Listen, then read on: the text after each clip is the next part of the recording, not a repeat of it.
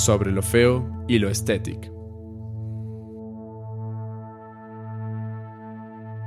En redes sociales circulan dos tipos de imágenes. Unas parecen un anuncio publicitario, las otras son feas. El futuro del Internet se juega en la diferencia entre estas estéticas. Las culturas visuales del Internet son cambiantes y diversas, desde Windows 95 y el pixel art hasta Dark Academia y Cottagecore. La web recoge una cantidad infinita de estéticas que sería imposible compilar. Sin embargo, quiero destacar dos estéticas que a mi parecer dividen las imágenes que hoy circulan en redes sociales, lo estético y lo feo. La relevancia de estas estéticas no tiene nada que ver con sus colores y formas, sino más bien con las tendencias culturales que representan. En la diferencia entre lo estético y lo feo se juega una disputa profunda por los usos y significados del Internet. Por un lado, tenemos el Internet orientado al individuo y al comercio, por otro lado, está el Internet del colectivo, dirigido a la creatividad. ¿Qué Internet tiene las de ganar? ¿Cuál vale la pena defender? Empecemos por lo estético. Las fotos de Aesthetic tienen una cromática definida, son imágenes predominantemente blancas, beige o grises. Parece que todas han sido pasadas por el mismo filtro, lavadas podríamos decir. En algunas se ve salas o cuartos con un diseño interior entre IKEA, una tienda de antigüedades y el lobby de un hotel de lujo. Otras muestran sujetos, la mayoría mujeres, vestidas de colores neutros, de lado, frente al espejo. En otras se ven manos como a punto de tocar algo. Lo más curioso son los objetos que se repiten en varias de las fotos. Una taza de café con espuma, una planta monstera, un perfume, un libro, un asiento de cuero, una MacBook, unas sábanas blancas revueltas. Todo bajo esa luz de lunch. Las imágenes de Aesthetic tienen un fuerte carácter promocional. Cualquiera de estas fotos podría haber sido parte de la estrategia de contenidos del Instagram de un café boutique, de una tienda de flores o de un hotel. Todas hablan el lenguaje de la publicidad contemporánea. Las imágenes de aesthetic, al igual que las fotografías publicitarias, buscan hacerse pasar por una imagen espontánea, poco posadas o auténticas. Pero nada les quita ese aire de haber sido cuidadosamente conceptualizadas, planificadas e iluminadas. De ahí también su refinamiento visual, la composición equilibrada, la consistencia del color, la buena resolución. Como sugiere la semióloga Judith Williamson, la publicidad es una forma cultural inconfundible. Sabes que algo es publicidad cuando lo ves. Me pasa algo similar con las imágenes de Aesthetic. En todas veo un producto mitificado, una mercancía encantada con un polvito mágico que a veces es un estilo de vida importado y deseable, y a veces una textura vintage. Pero al quitar esas capas de seducción visual, lo que encuentras es un producto a la venta. Las sábanas blancas en un cuarto de hotel con vista a New York tienen un precio. El cold brew en un vaso de plástico está a 3 dólares de distancia.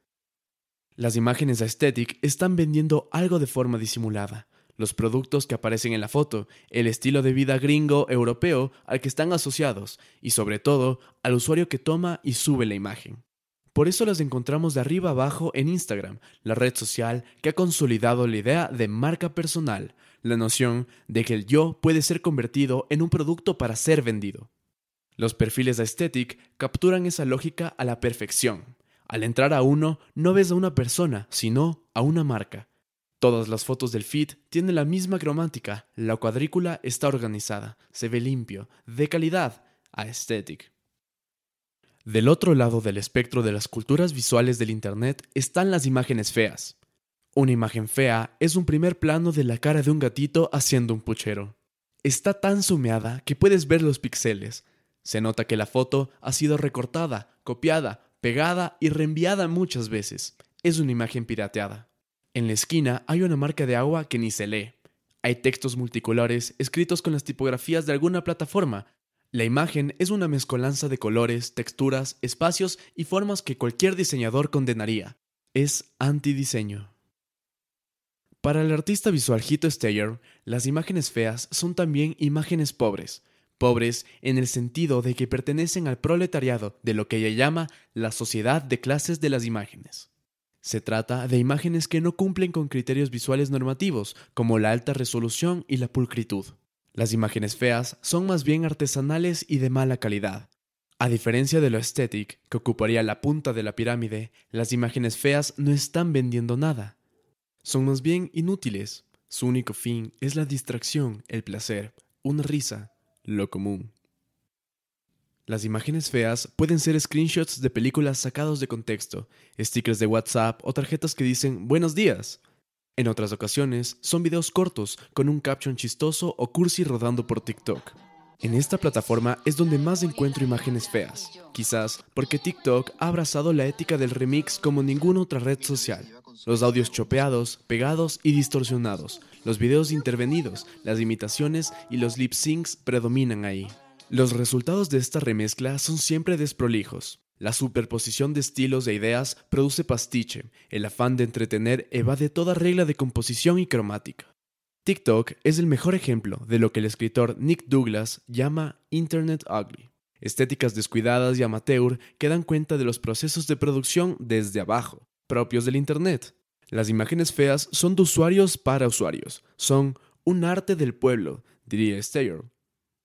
Así, en lo estético y lo feo se delinean dos culturas de Internet contrapuestas. Lo estético representa el Internet hipercomercial, orientado a la construcción de personas marcas o main characters, donde cada post es un anuncio publicitario camuflado y el fin es la monetización. Lo feo, en cambio, representa el Internet de los memes, popular y colectivo, donde las imágenes no son instrumentales, sino más bien afectivas, donde la idea no es sacar provecho, sino pasar el rato y quizás formar una comunidad.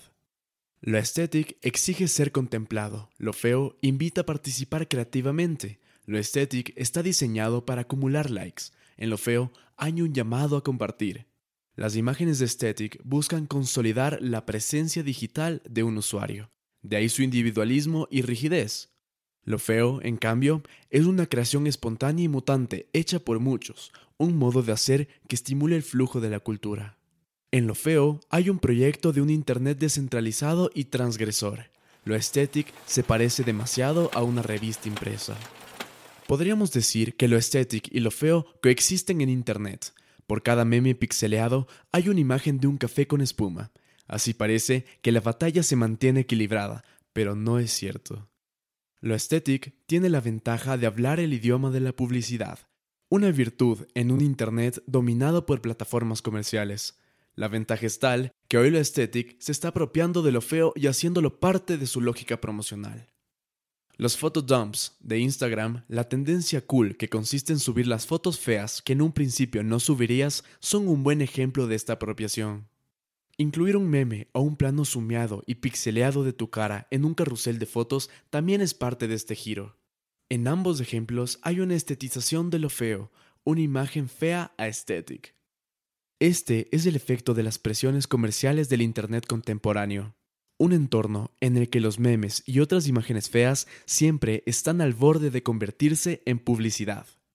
Lo estético y su lenguaje promocional tienen las de ganar. El Internet feo sigue siendo marginal y por eso es el que vale la pena defender. Este ensayo fue escrito por Luciana Muselo para Radio Cocoa. Narración y diseño de sonido por Joaquín Merino gráfica y animación por Carla Torres. Este proyecto cuenta con el apoyo de los grants de producción creativa del Decanato de Investigación de la Universidad San Francisco de Quito.